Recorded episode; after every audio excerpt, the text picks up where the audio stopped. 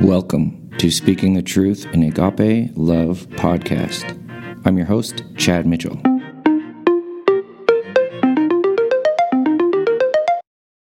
Welcome back, everyone, to the podcast. I'm Chad Mitchell. I'm David Finch. We're happy to be here with you. Um, we're really uh, upbeat, got our spirits upbeat today because, and I'm being sarcastic, we're watching a snowstorm out the window in April. Man. And, uh, and so here in Idaho, we got some uh, Idaho uh, spring weather. I think we're on our fourth winter now. I think so. Um, and so, uh, and of course, it teased us with some nice weather last week, some really t-shirt weather almost. Um, so we're kind of anxious for spring, but we're gonna be patient. yeah. it'll Well, come. Just like I tell my kids, I was like, the Lord will tell us when, when it's That's ready right. for spring. That's right. Uh, I think the ski hill got like I don't know, 12 inches in the last 24 hours, and it's closed. Oh, man. It's closed for the season. So the, if you're gonna ski, you gotta hike. There's no lifts running. Yeah. so maybe go down the hill once That's be right. done. But we're happy to be here with you tonight. We're on the nice, warm inside of the building here, and so we ain't got nothing to complain about today on this Monday evening. Uh, and so, uh, as we go along here, if you guys have any questions, uh, as always, uh, um, go ahead and send us an email. We'd love to hear from you. Truth and agape love at gmail.com. And then, if you're in the area uh, this Sunday in Blackfoot, we'd love to have you worship with us. So, our worship's at uh, 10 o'clock on Sunday morning, 370 North Shilling. And well, actually, our class is at 10, worship's at 11. But we'd love to have you, so um, stop in and say hi. So we'll go ahead and get started here. Um, Brother David brought us a lesson on the wheat and the tares. And so we're going to kind of go through. Our text is Matthew 13. You're welcome to turn over there with us. We're going to be reading from there here in a little bit. But uh, certainly some great thoughts for us to consider as we as we go through our study here today. All righty. So the text is, like you said, Matthew 13. We're going to be starting in verse 24 through uh, 30. And that's the parable. And then a little bit later in verse 36 and following, uh, his disciples actually ask, ask Christ to explain the parable to them. Yeah. So then he gets into it a little bit more down there as well. But in here, it's it's uh, it's called the wheat and the tares. Now the the wheat, of course, is is uh, symbolic for Christians, those who are seeking to please the Lord and, and following Him His way. Yeah. And then the tares are actually weeds that are trying to disguise themselves uh, as Christians. Yeah, I think that's the one that I was just a little vague on. The tares are basically weeds. They are. but they look like wheat at Yeah. the beginning. At the beginning stages, and if you've ever watched wheat grow, uh, and we got some good wheat fields around here, it's just green. It looks like grass, Yeah. and it's just green, a nice, perfect, even together uh, strands of wheat. And as they grow, before long, you start seeing heads on them starting to form the wheat heads. You know, Yeah. and so basically, the wheat and the tares start out the same, clear till they start making the heads. Until the heads develop, that's when you notice that the tares are actually a weed, Yeah. And they're different from from the rest of the wheat. So I think if we go as we go through and read this, keep that in mind as we go through and and, and look at the differences between the, the wheat and the tares, right? Yeah. Absolutely. And I'm I'm only stating that because I was a little vague on it as we went through the sermon on Sunday. We were talking earlier, and so just I'm explaining that for you so that because that's where I didn't catch. Yeah. Absolutely. So let's uh, actually let's just read Matthew 13, starting in verse 24 through verse 30. It says, In another parable, he put forth to them, saying, The kingdom of heaven is like a man who sowed good seed in his field. But while men slept, his enemies came and sowed tares among the wheat and went his way. But when the grain had sprouted and the produce and produced a, a crop, then the tares also appeared. So the servants of the owner came and said to him, Sir, did you not sow good seed in your field? How then does it have tares? He said to them, An enemy has done this. The servant said to him, Do you want us then to go and gather them up? But he said, No, lest while you gather up the tares, you also uproot the wheat with them. Let both grow together until the harvest. And at the time of harvest, I will say to the to the reapers, First gather together the tares and bind them in bundles to burn them, but gather the wheat into my barn. And so here is the parable that he talks about. And so these, excuse me, these, uh, the wheat that he planted, you know, as they are starting to sprout, that's when they notice these tares or the, the weeds that are along with it. And these, like we said, the weeds really disguise themselves. If you ever um, look up pictures about wheat and tares or, or wheat and, and weeds, the tares look a lot like the uh, the wheat. It, only very small different variations, where it even the experienced eye, you know these uh, these servants that that volunteered to go out and gather up the tares, they're used to this. They're this is their their livelihood. This is what they do. Well, even then, they could even pull up some of the wheat Yeah. because it's very hard to see the difference when it when it's first starting to sprout. Well, and even if you yank it out of the ground, it's going to disrupt the roots and possibly because they're the roots are intertangled with That's the right. with I the didn't wheat even think of that. Yeah. with the wheat, and so if they ripped them out, it would possibly ruin the wheat. Yeah. One one thing that I think is interesting is, you know, he did everything right, and it's kind of like us today as we teach uh, Jesus.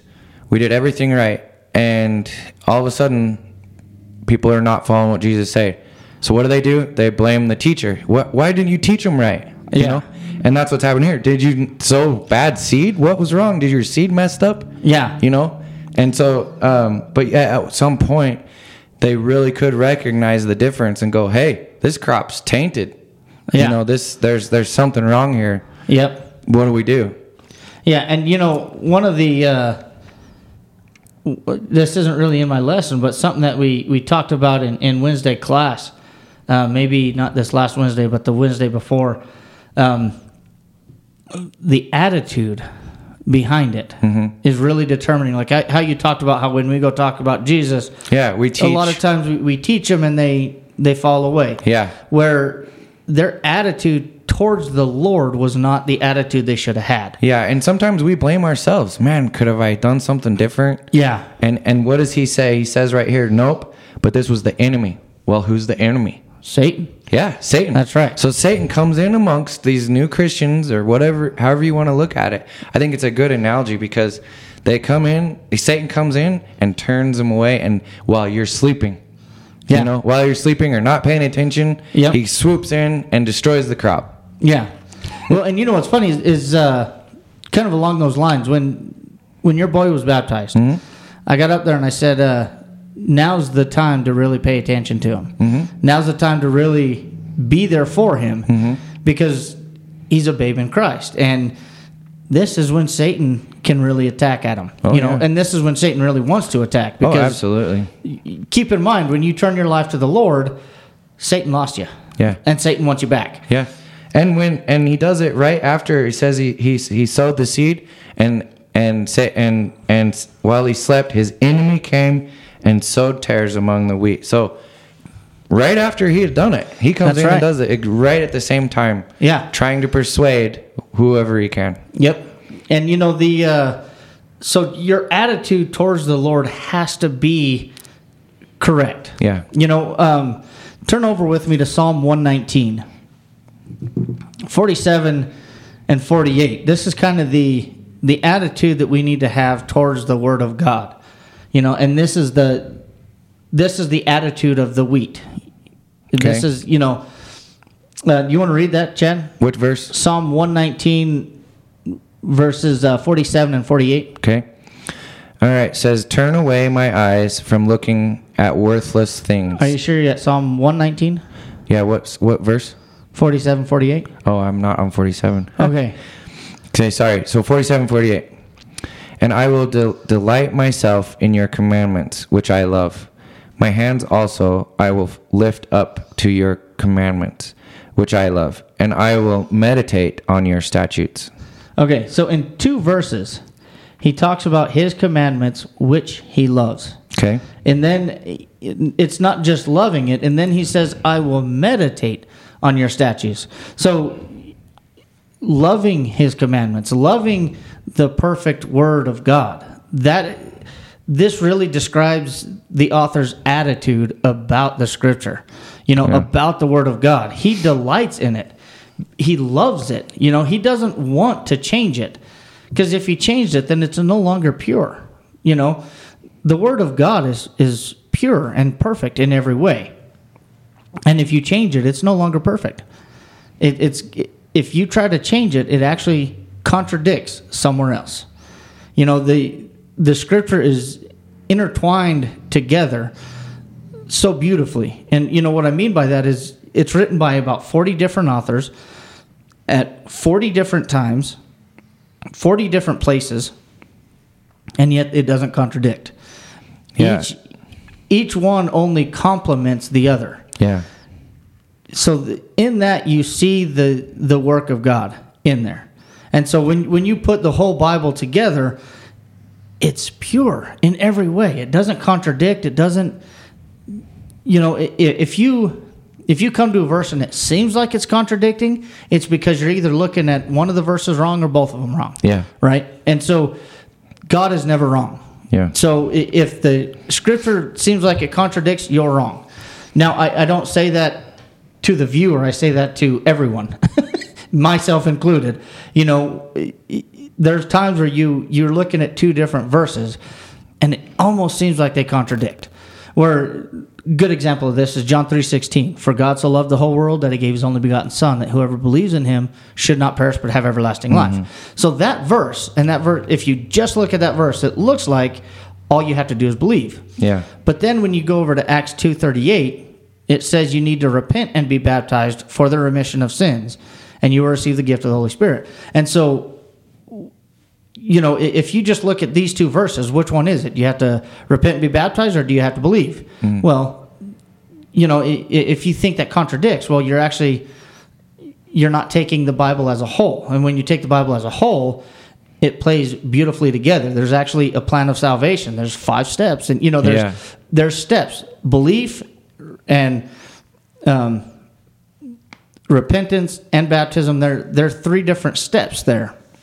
You know, it starts with hearing the word of God, Romans ten seventeen, believing it.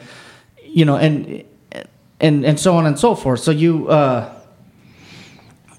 it's all of it together. Yeah. You know, you can't just pick and choose out of the Bible. Yeah. You know, and I'm not going to uh, name any names, but I heard of, uh, I think it was Martin Luther. Now I'm naming names, but uh, he actually would cut out verses out of his Bible. Oh no, it wasn't Martin Luther. That's um, Jefferson, Okay, Jefferson. uh, one of our country's founding fathers, Thomas Jefferson. Thomas Jefferson, yeah. that's what it was. Okay, so he would actually cut verses out of his Bible, Mm-hmm. and then so he says, "Well, I am following God according to my Bible." Yeah, Well, he has Mm-hmm. Yeah, just tainted the word of God. You know, he he he chose not to believe it as a whole. Well, and I think um, that's a big thing because that's putting your trust in man, really, if you think about it. Because a lot of people, they'll try to find a religion that lets them live their lifestyle the way they want to, Yeah, when that's just putting your trust in man. It's wisdom. That's you know? right. And uh, so, yeah, it's it's a danger. I, I think one thing that's interesting here, too, um, when they ask him if he wants them to go and gather them up, the tares, yeah, he says, but but he said no. Lest while you gather up the tares, you also uh, uproot the wheat with them. Let both grow together until the harvest. So this right here, I think, would be reference to the fact that as Christians, we live in the world with the tares. We with, do. with unfaithful people, and um, uh, together until the harvest, and then at harvest time, the um, the tares will be gathered together to be burned. they will they will have at at harvest time they will have proved themselves. Yeah, and and they will they will show themselves to be disobedient. yeah. And so, as you know, if you, I, I'm pretty sure this is what he's referencing to. Correct? Oh wow, Is yeah, is the way we live? You know, we live amongst, we live in the world, That's right. You know, and it's it's really difficult to we can't get away from the world. That's you know, right. we live in the world. Well, and and, and there's a lot of things that we have to shun from, you know, but Yep. we still live in the world. yeah, John uh, 17, 15 is actually what you're making reference to. Okay. um, turn over there with me if you're listening. I- I'd love for you to turn over there with me. Christ is here is praying to the Father, and he's actually praying to the Father about his disciples. John 15 what? John 17, verse Ah. 15. 17. and he's he's actually praying to the Father uh, about his disciples or his apostles. Um, oh yeah, that's good. And then in, in verse 20, he actually turns to those who will believe, so us, you know, in, in the future. But in verse 15, he says, I do not pray that you should take them out of the world, but that you should keep them from the evil one. So that that's in reference to what you're talking about. Yeah. We have to live in the world. We are living among the tares. You know, we have to sanctify ourselves. Mm-hmm. You know, we have to purify ourselves with the truth. Mm-hmm. You know, the only way that we can sanctify ourselves or make ourselves holy, And we can't be squeezed out by the tares. You That's know? right. We have to we have to fight and stay, you know, not be influenced by it. yeah. Well, and that actually goes back to the um, the parable right before this one, the, Yeah. the wheat and the tares. Yeah, yeah, exactly. So maybe we'll get into Sowing that. the seed. I know. I was like, when I started looking at this, but when we started, I was like, oh, we could talk forever on this I know subject. yeah.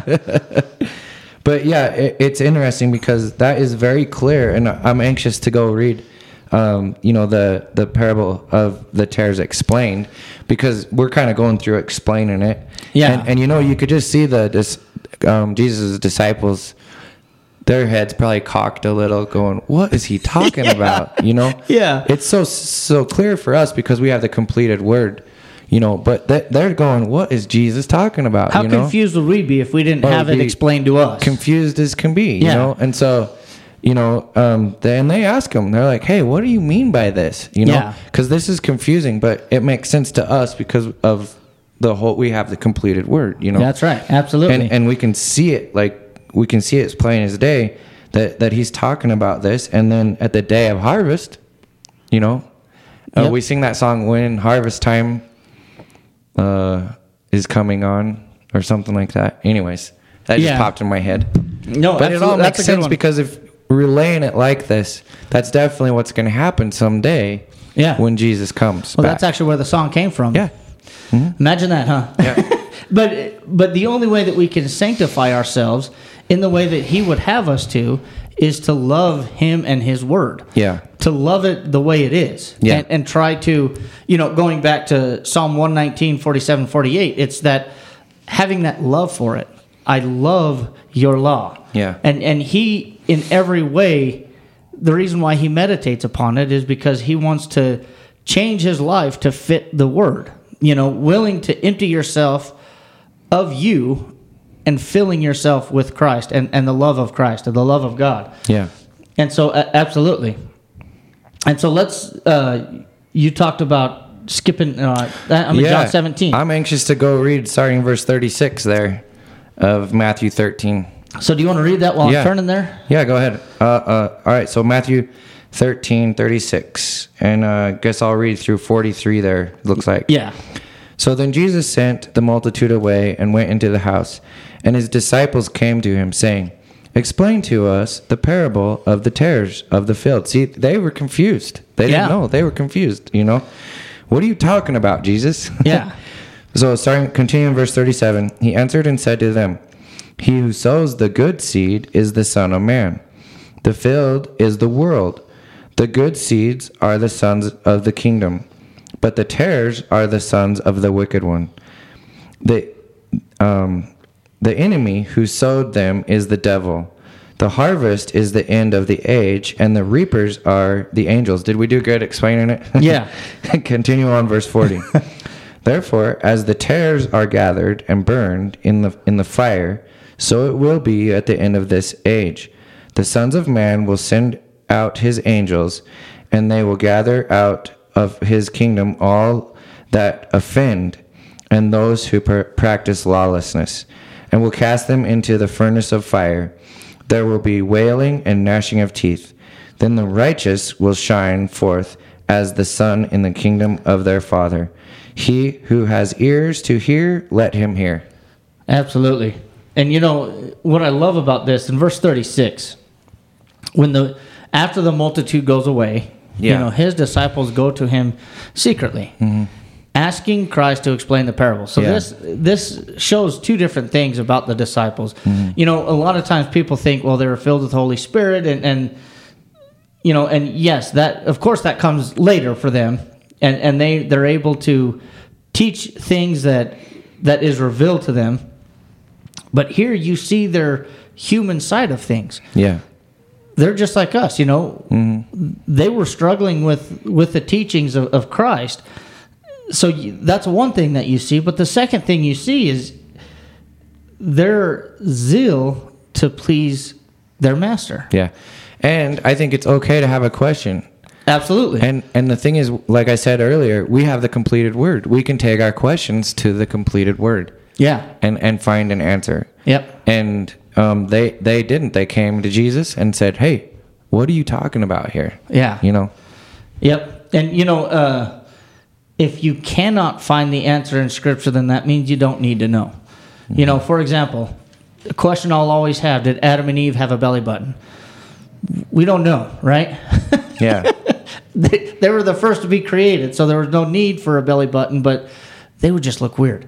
but anyway, so here, um, they ask, they ask for for an explanation, and this shows their where their heart is. Their heart is seeking to please Christ, and that's something that that I got out of it. You know, is that they wanted to please Him. They didn't just hold it in because they were embarrassed to ask or anything like that. They actually wanted to know what these teachings were. And so then as he explains it to them, you know, we see that that Satan is the enemy who's sowing the tares. Mm-hmm. You know, and keeping in mind the devil go ahead. oh, sorry. Go ahead. I was just going to say that the devil can do this to all of us. The Yeah. devil can can turn us away from the Lord, and he does that through false teachers. He does that through selfish desires. You Yeah. know, when we begin to be saying things along the line of, "Well, I'll give up everything except this," you know, I'll do this on the side. It'll be okay. You know, God will understand. It's all right. No, you know that's making excuses to continue to do what you want to do. Yeah. So go ahead. Well, I was just saying, I'm, I'm looking, kind of looking around here, and it's interesting because he explains the parable of the sower as well. He he gives the parable, and then he has to explain it too. Yeah. And then he gives this parable of the tares and has to explain it too. And I, I think one thing that um, kind of stuck out to me, and I don't know what how far we want to go here, but um, in verse 13, well, in, in verse 10 of 13, says, And the disciples came and said to him, Why do you speak to them in parables? That, you know, and, and Very uh, good point. The thing is, I'm, I'm a visual guy. Okay. You know, you've known me long enough to know that I'm, I got to picture it. Yeah. And I always love analogies and comparing things from God's word to things that we deal with in our life because it, uh, it, it really makes it real to me. Okay Yeah. um, I I do projects in 3D. Okay, I'm picturing it. You know, and and like if I got a project at home or whether it's just re-landscaping the yard or building something, whatever, I can see the whole thing completed in my mind before I even start. Yeah. And and poor Cass, she can't, she doesn't see it that way. And I'm like, no, it's got to be this way, you know. And oh, and it's not only Cass, it's a lot of customers that I deal with and things. They just can't see it, um, and I can see it. And so, but one thing that's interesting, I was reading while you were talking here, verse 13 um, of 13. He says, "Therefore I speak to them in parables, because seeing they do not see, and hearing they do not hear." nor do they understand. And in them the prophecy of Isaiah is fulfilled, which says, Hearing you will hear you will hear and shall not understand, and seeing you will see and not perceive, for the hearts of this people have grown dull, their ears are hard of hearing, and their eyes um, have gone closed, lest they should see with their um, eyes and hear with their ears, lest they should understand with their hearts and turn, um, so that I should heal them. You Yeah. know, and and it's interesting because um, well, it continue on it says, but blessed are your eyes, for they see, and your ears, for they hear. For surely I say to you, in that many prophets, the righteous men desire to see what you see, and did not see it, and to hear what you hear, and did not hear it. So these things, these parables, were given to us to to get a visual of what's going on. Yeah. and we can see it, we can relate it, and it makes sense when we start looking at it this way. Yeah. I mean, it just makes it all real to me. Well, and I love how Christ uses his creation to explain it to us. Mm-hmm. You know, and, and so in this parable, how long has wheat been around since since Yeah. before he was preaching on this? Oh you yeah, know, oh yeah, he he uses his creation to explain yeah, how we should serve him. And then when you look at wheat, you see how they're perfectly in line. You know, and and they're they're perfectly uh, in line but joined together. yeah, And and that's exactly how we are as as Christians. You know, each each bud of wheat is us singularly. And, Yeah. and you know when with a congregation where we're all in line. You Yeah. know, we're all serving God His way, Mm-hmm. and and we're all attached to the vine. Mm-hmm. You know, we're, we're all attached to the the core, which is Christ. Mm-hmm. You know, Christ is the core. Christ is the vine, and He feeds us. He He plenishes us. You Well, know, and if and the thing is, like you brought up, I I can't remember if it was in your lesson or or in class, the fact that we can go 12, 2,500 miles away and worship with other Christians, and it's exactly the same as Yeah. what we're doing. yeah, We're all in the same. We're on different branches, but we're all the same. yeah, You know, serving the same master and following the same blueprint. yeah. And and our worship to him is exactly the same. that's right. you know and and so you've got different stocks of wheat with christians on it yeah. Well, and and so yeah, you so you have like the the whole vineyard, yeah you know, and and the whole field of wheat, and and all of them are humbly bowed, right? Yeah. All of them are, and this, of course I'm talking about at harvest time. All of them are humbly bowed, and they're all in perfect line together. Serving Christ, Yeah. serving Christ His way, and that's the only way that we can be in line is serving Christ His way, not our way, not you know, the minute you start putting your own thoughts, your own feelings, your own beliefs into it, then you become corrupt. Mm-hmm. Now, if you want to look it up, you know, wheat and tares, look at a tare. You know, you'll have like a, a you can really see how they're they're branching off doing their own thing and and it, Yeah. you can see even in the tare how it's they're crooked you know they're trying to disguise themselves as christians but they're crooked in their ways. And i yeah. Go ahead. Well, i was just gonna say you know he oh yeah that you can see how his um his parables I, I, I didn't mean to cut you off there. No that's fine. But but like at the beginning of all these parables, he's like, the kingdom of heaven is like a man. Okay, and then the next one, a parable of the leaven. The kingdom of heaven is like a leaven, you know, and then and then again, the kingdom of heaven is like a treasure hidden, you know, in a field. I mean, you go along here again. Uh, the parable of the dragnet. Again, the kingdom of heaven is like a dragnet. He's trying to relay a picture in their mind yeah of what the kingdom of heaven is like, and and uh, it's just you know it's it's kind of neat how Yeah. he uses these stories to explain the kingdom of heaven. yeah but they're all his creation. It's all his creation, Yeah. and it, it's all something that makes sense to us because we've seen it that's right. in his creation. you know as, as he refers to us as sheep as well that's another one. Yeah, you know we're sheep and, and we need each other. And then when you go and study sheep they they don't go anywhere alone because danger is lurking around. Uh-huh. and there there's only safety in numbers. So they a lot you see them gather together you know and they're very um, skittish you know th- where they they won't just go up to anybody where and so when christ says you know my sheep hear my voice and they know me if you have ever seen a shepherd um, there was a video I watched one time where the shepherd actually allowed someone else to try to call his sheep, and they called him the same Oh, way yeah. the shepherd would call him, Yep. But they didn't come. Yeah, they know. because they knew his voice. They recognized their their shepherd's voice, and so then the shepherd calls right after them, and they come running around the corner. And there's like a hundred of them just running around the corner. Yeah. It's so cool.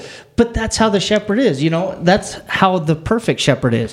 When we when we go to his word, we know the voice of our shepherd.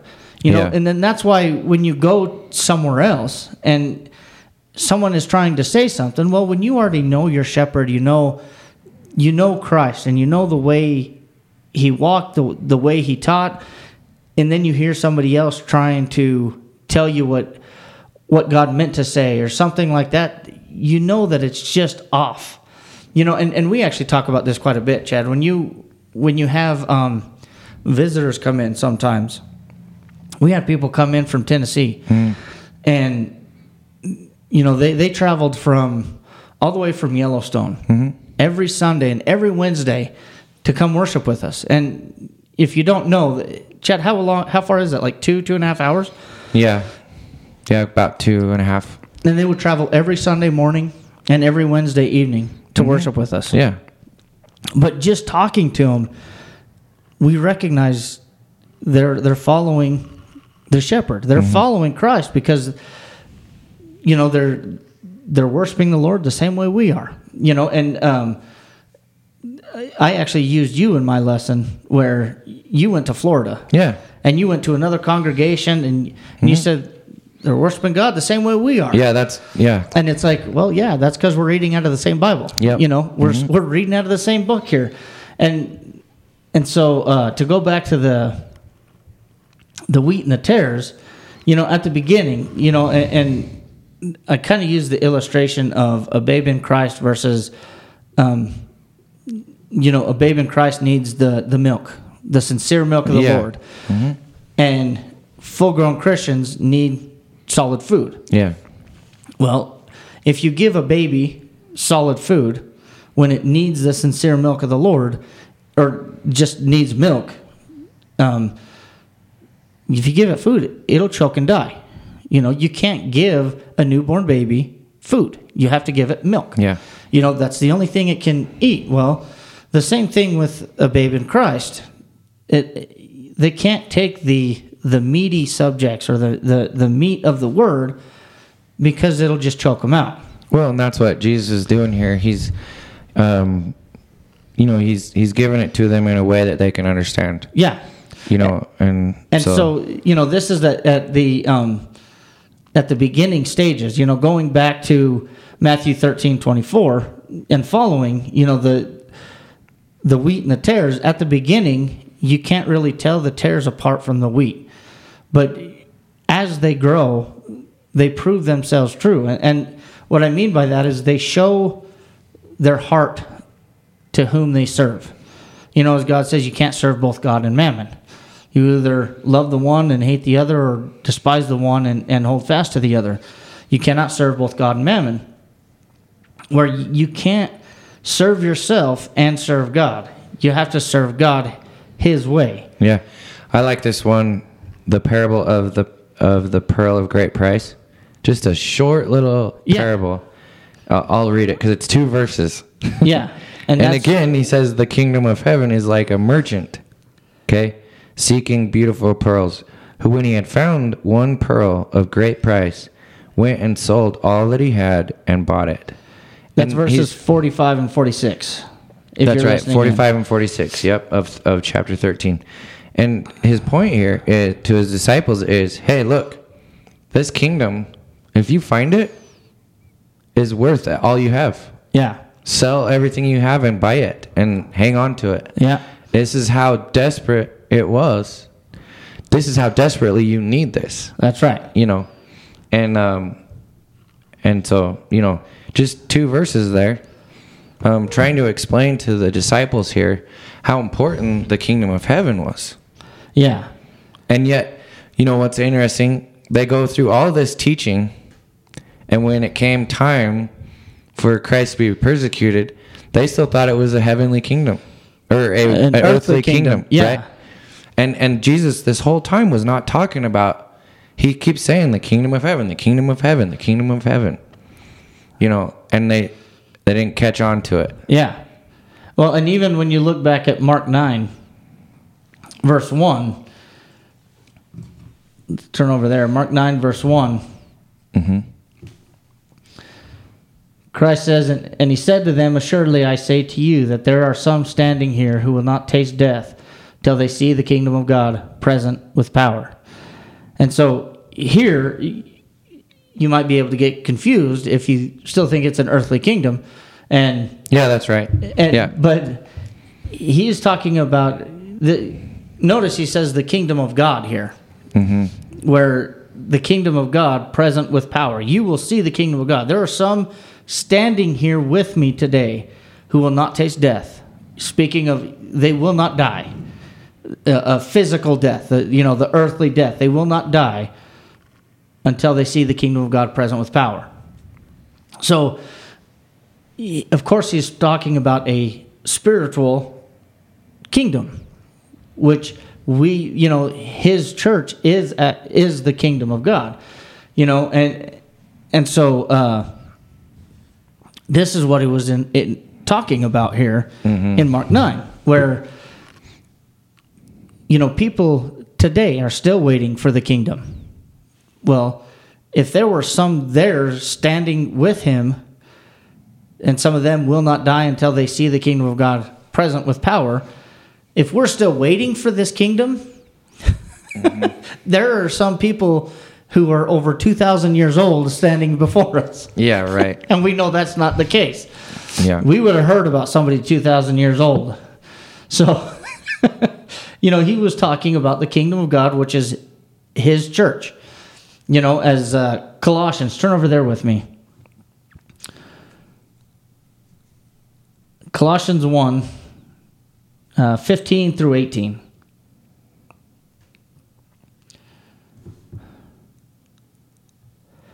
So he is the im- image of the invisible God, the firstborn over all creation. For by him all things were created that are in heaven and that are on earth, visible and invisible, whether thrones or dominions or principalities or powers. All things were created through him and for him. He is before all things, and in him all things consist. He is the head of the body, the church, who is the beginning, the firstborn from the dead, that in all things he may have the preeminence. So he is the head of the body. He is the head of his church. He is the head of the kingdom. You know, and when you over, turn over to Matthew 28 18, Christ says, All authority has been given to me in heaven and on earth. So he has all authority. He is the head of the kingdom of God,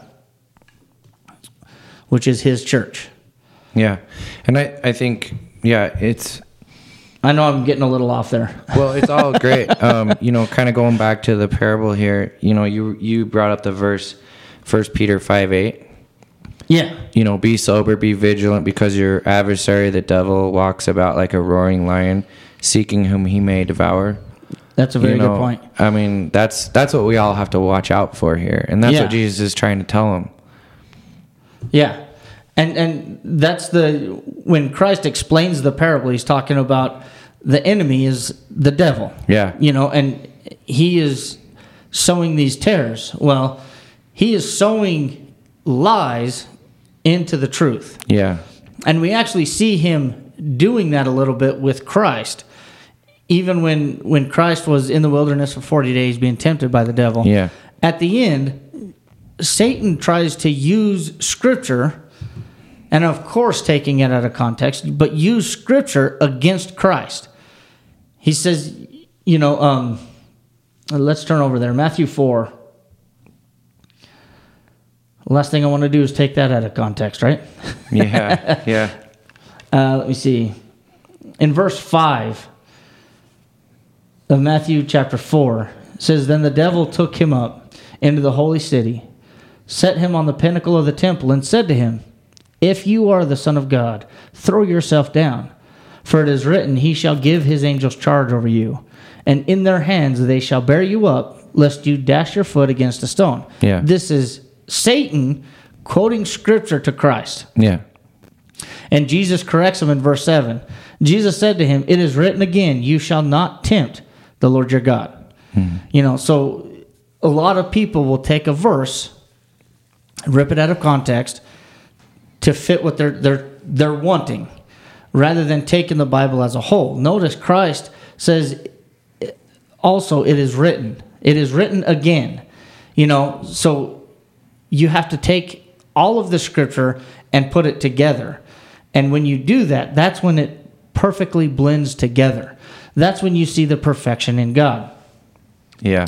And and so Christ uh, throws scripture back at him, but you see there Satan trying to throw in a little tare there, trying Yeah. trying to to catch him up. Well, and, and I think too, we're not um, we're we're not perfect, and we never are. And you know, we can think of ourselves as the wheat, not having to do anything.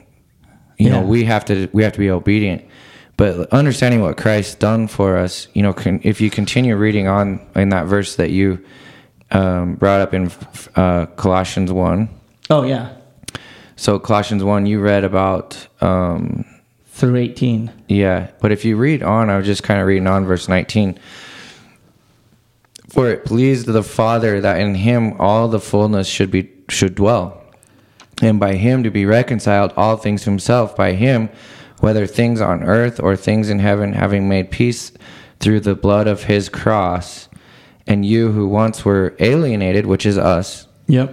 and enemies in your mind by wicked works. Yet now he has reconciled, Jesus reconciled us in the body of his flesh through the death to present you holy and blameless and above reproach in his sight. Yeah. Jesus is going to do that for us That's right. on the, the, the harvest day Yeah. you know um, and if indeed you continue in the faith so if we're faithful and we continue in the faith grounded and steadfast and are not moved away from the hope of the gospel which you heard which was preached to every creature under heaven of which i paul became a minister so paul's talking about this and he's saying if you if you hold fast you're going to be able to take advantage of this being reconciled Yeah. jesus is going to be that uh, uh, interceder forgiving us, taking away our sin, basically, That's right.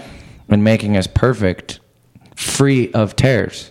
Yeah. You know, Well, and you know, you're as you bring this out, and this, there's a lot to actually unpack in here. Oh, man. As, as I'm as I'm looking at it, you know, his death. It, it's all through his death. Mm-hmm. Now, you know, how does this play in our lives? You know, you have to ask that question. How does this all play in our lives? How does his death affect our soul?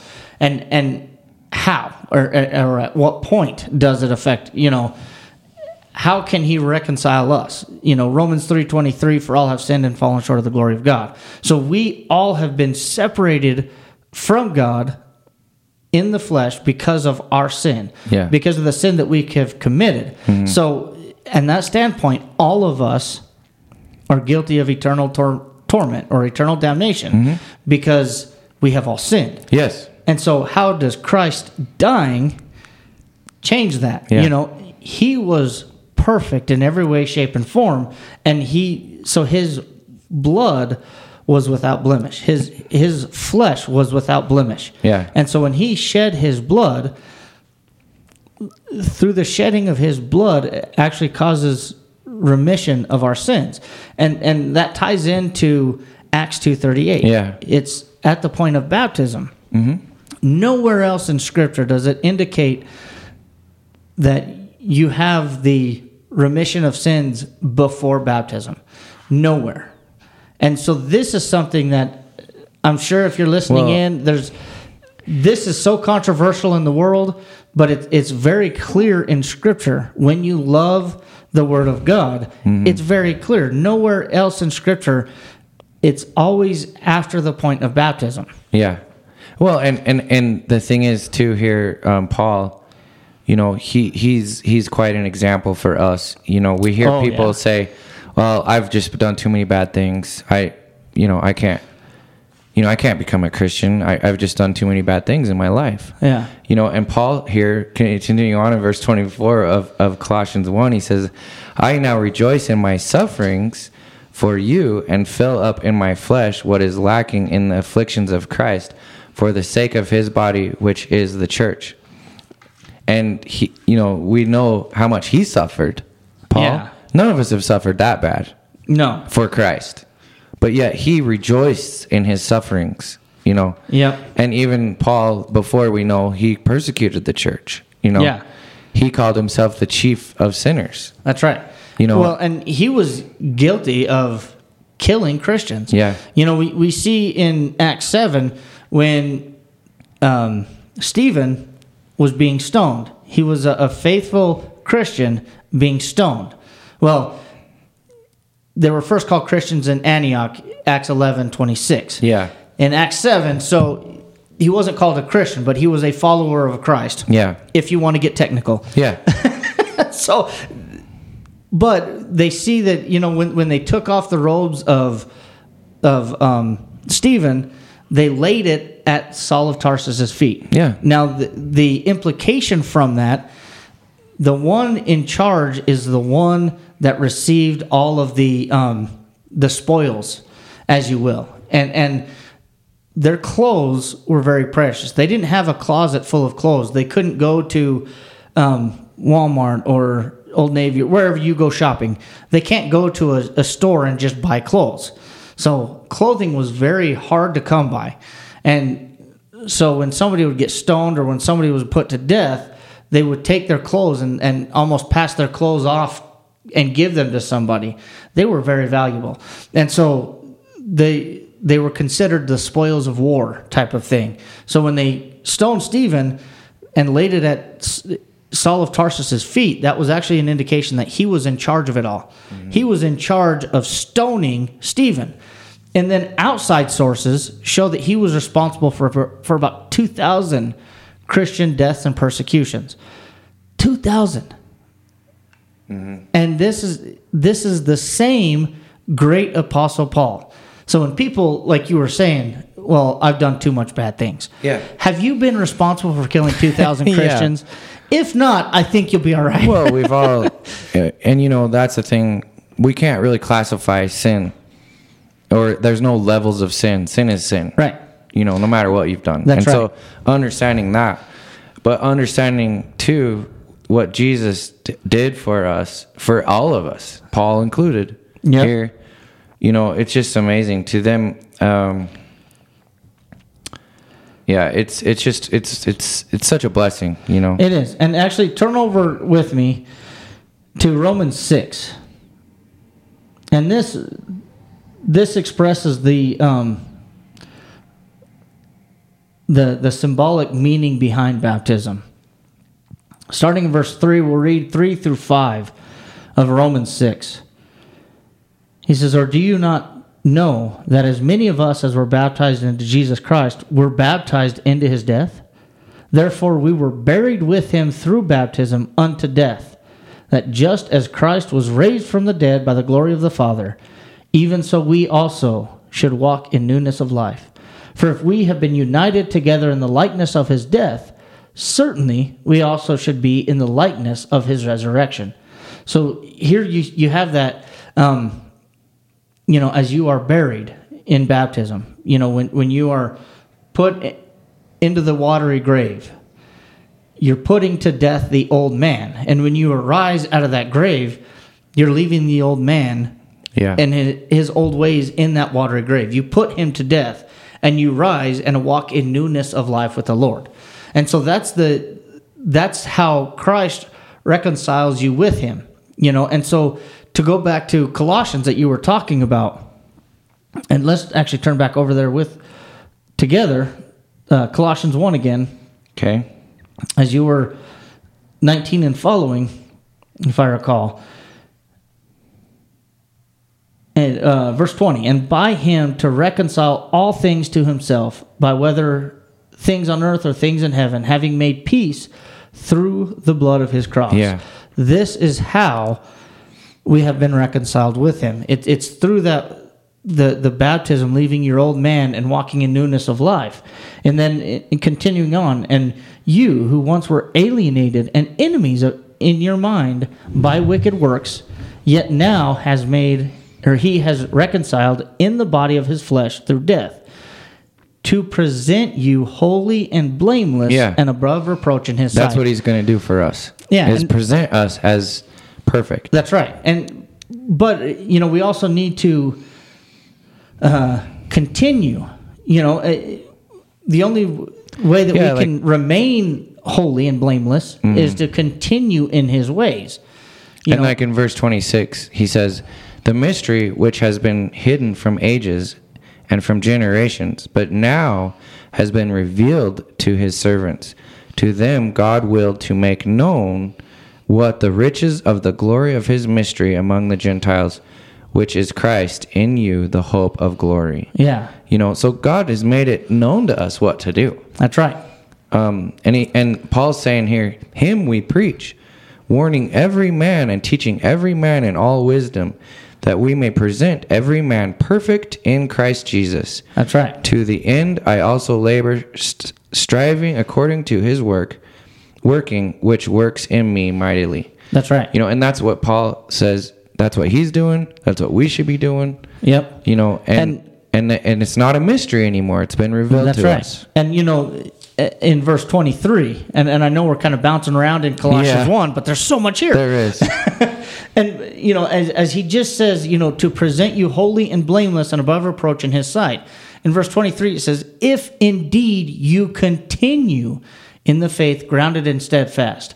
Hmm. We have to continue in the faith. Yeah. You know, there's there's a belief out there that once you're saved, you're always saved. yeah.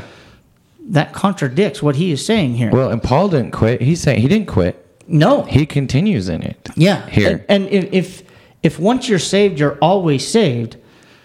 You know, um, somebody came up to me and, and we were talking about this, and he he believed, you know, once you're saved, you're always saved. And I said, then why don't you kill yourself?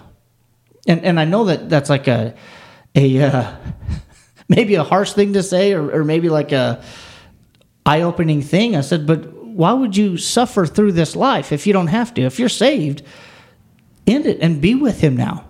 You know, I desire to go to heaven. Chad, I know you do too. Yeah. The only way we can get there is if we die, right? The only way we can get to heaven is if we die in this life. And so, why wouldn't you just end your life to be with him? Mm-hmm. And, you know, he didn't have an answer. I said, that's why he tells us to remain faithful until death, and he will give us that crown of life. Yeah. We have to remain faithful. In you know, verse 28, him we preach, warning every man and teaching every man in all wisdom. You know, him Yeah. we preach. It, it's not we preach it and then you go on your way. We continue to preach. Him we preach. Yeah. And if you're listening, I, I need to make it very clear. I'm not saying to to do something like that. Yeah, yeah, yeah, I, I don't want anyone to, to Yeah, think no. that you know killing yourself is okay. No. You know, it, it's it's murder. You know, and you're just murdering yourself, and that's Mm-hmm. that's a sin. And so, don't do that. I- If if that's Yeah. what you're getting, what I'm saying, don't No, don't do that. No. But but the the point I was making with it, with this gentleman is that can't make sense. You know, we have to continue in the faith. We have to continue to please the Lord. And in fact, that that's the meaning of the word Christian is follower of Christ or to be like Christ or, or Christ like. And that indicates just in in the word Christian indicates that you have to continue to be faithful to him. Yeah, I think it's um, all these parables that he has that he gives us here in verse thir- or chapter, Chapter 13, 13, yeah. just go right along with what we're talking about. And I wouldn't mind reading the parable of the dragnet real quick. Yeah, absolutely. So it's verse 47 of Matthew 13. It says again, the kingdom of heaven is like a dragnet that was cast into the sea and gathered some from every kind. Of course, we may not understand totally what a dragnet is, but it's a great big net that they'd throw out and it'd come down on the sea floor or lake shore, whatever, and they would gather everything that was in the range of that net. Yeah. So they gather everything and, and they pull it in the boat. Um, in verse 48, which when it was fully full, they drew to shore and they sat down and gathered the good into the vessel but threw the bad away. So it will be at, at the, the end of age. The angels will come forth, separate the wicked from among the just, and cast them into the furnace of fire. There will be wailing and gnashing of teeth. So this this just ex- kind of blows out of the water this argument that, that they're making that once saved, always saved. Yeah. Because um, how are you not wicked at that point? That's if you go right back to doing what you were doing before, how are you? How are you? Um, the good. How are you? The angels will come forth and separate the wicked from among the just. How are you just there? That's right. You're not because you went back to doing what they did, and it's this. You you can see it clearly in this parable because they pulled the bad out. You know, we go fishing here, and and and sometimes we'll catch a, a trash fish. We call them. A sucker fish is yeah, what I always call I, them. throw those out. I, Yeah. I keep the good ones and throw those out. Yeah. Okay. And you know, we see that. uh you know, in in if you watch any kind of fishing show or whatever. Yeah. Especially if they're using nets or pots.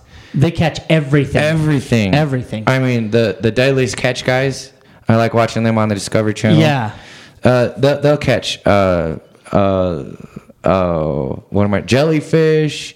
I mean, there's starfish. There's all kinds of stuff in there Yeah. that that they don't want that they have to throw back. Just getting their crap. They catch Yeah. everything that comes into the net. Yeah. So And and turn turn with me to Ezekiel 18. okay, we got four minutes. Oh, already? Man. So Ezekiel 18, uh, verse 21. And this is exactly what we're talking about. Okay. It says, But if a wicked man turns from all his sins which he has committed, keeps all my statutes, and does what is lawful and right, he shall surely live. He shall not die. None of the transgressions which he has committed shall be remembered against him.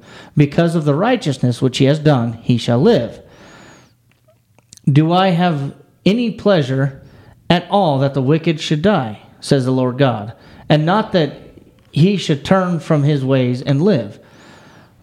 Here in verse 24 it says, But when the righteous man turns away from his righteousness and commits iniquity, and does according to all the abominations that the wicked man does, he shall he live? All the righteousness which he has done shall not be remembered, hmm. because of the unfaithfulness of which he is guilty, and the sin which he has committed, because of them he shall die. Yeah. Very That's good. exactly what we're talking about. Very good point. It doesn't matter if you were once righteous. If you turn back to your wicked ways, Mm-hmm. you will die because of it. All the all the righteousness that you have done will not be Mm-hmm. remembered. yeah. And so again, just completely destroying the you know once saved always saved. Yeah. And, and you know once you have tasted the goodness of the Lord, I think this may be a good good place to end. But uh, Second Peter chapter two. Okay. I think it's 20, verse 20 through the end. And so the, here he is talking about the people that have known the goodness of the Lord and, and, and turned away from the pollutions of, of the world, you know, the, or the, the wicked ways and, and the sin of the world. Verse 20 and, and following of Second Peter chapter 2. For if, after they have escaped the pollutions of the world through the knowledge of the Lord and the Savior Jesus Christ, they are again entangled in them and overcome, the latter end is worse for them than the beginning. For it would have been better for them not to have known the way of righteousness than having known it to turn from the holy commandments delivered to them. But it has happened to them according to the true proverb a dog returns to his own vomit, and a sow, having washed, to her wallowing in the mire. Mm-hmm. And so here he's talking about those that have escaped the pollutions of the world or, the, or the, the wickedness of this world and have known the righteousness of God. And after knowing the righteousness of God, has turned away from God back to their sinful ways, back to the pollutions of the world. The latter end for them is, is worse.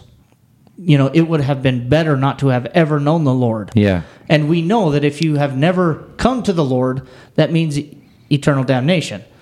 That's better than having known the Lord and turning away from Him. Yeah.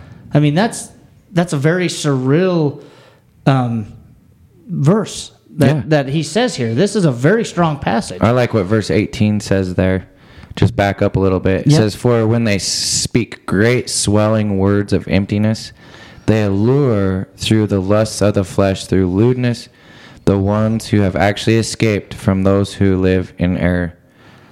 yeah. While they promise them liberty, they themselves are slaves of corruption. For by whom a person is overcome, by him also he is brought into bondage. It makes me think of going fishing. We we take a lure, okay, and we doll it up, make it shiny, make it look really good. And we throw it out there, and we're trying to lure that fish away from the real food Yeah. you know, and it works. Yeah. Man, boy, we got one on, you know, we got one hooked. And that's exactly what false teachers, the devil, he's dolling these lures up for us to try to lead us astray. Yeah. And we have to watch out for that. You Yeah. know? I I literally just watched a documentary on um I think it was called Hillsong Church. Mm-hmm. It was a huge um like a huge mega church, you know, thousands and thousands of people. And in fact, this was um Justin Bieber went to it. Oh, yeah. You know, and uh they even had like a celebrity preacher. Is kind of what they called him but they had i mean it was a stage like one of the biggest concerts you've ever been to i mean it was a huge stage and he was in center stage and he was oh man he was he was preaching and he was Yeah. and then um What does it say? Uh, speak great swelling words of emptiness. oh man and he had he had the crowds going you Oh, know sure. everyone loved him Sure. but then what's funny as, as it says um while they promise them liberty they themselves are slaves of corruption Yeah. come to find out he was one of his his biggest things that he preached on was um, impurities you know Mm-hmm. fornication and everything and which i would agree with what he Yeah. was saying it's a sin and, and he was he was condemning it you know so good for him but then he was he was having an affair Mm-hmm. you know um, he was married with i think three kids and he Mm-hmm. was having an affair with this lady on the side and and you know just the he was corrupt Yeah. you know and, and so he had these great swelling words and, and so when you read this that's exactly what i thought about and because Sure. I, I just watched this i think it was we like can picture saturday night or something like that Yeah, we can picture it and we can see it. Um, there's Yeah. there's a lot of uh, great speakers that can just win an audience over. Yeah. And and and really, I think this is this is what's describing exact, exactly what they do. You know, Yep. emptiness, words of emptiness. yeah They lure through lust of the flesh. Yep. You know, something physical that that you're gonna gain. So yeah absolutely Unfortunately, we are out of time. that's ridiculous But uh, I hope you all have enjoyed our study this evening. I sure have. Um, Absolutely. There's so much here. Like I said when we started, I started looking at what we were going to talk about, going, "Oh boy, we could we could go forever and ever." And so, hopefully, you've enjoyed our study this evening. Feel free to reach out to us. um, Please do. if if you have any questions, or or have a topic you you want some help um, studying. Um, we'd love to hear from you. Truth um, in a uh, let's see, our email is truthandagapelove at gmail.com. So we'd love to hear from you. Uh, give us a share, give us a like, subscribe to the, the um, podcast, Um, share it with your friends, and we'll see you next week. thank you guys have a good night See you later.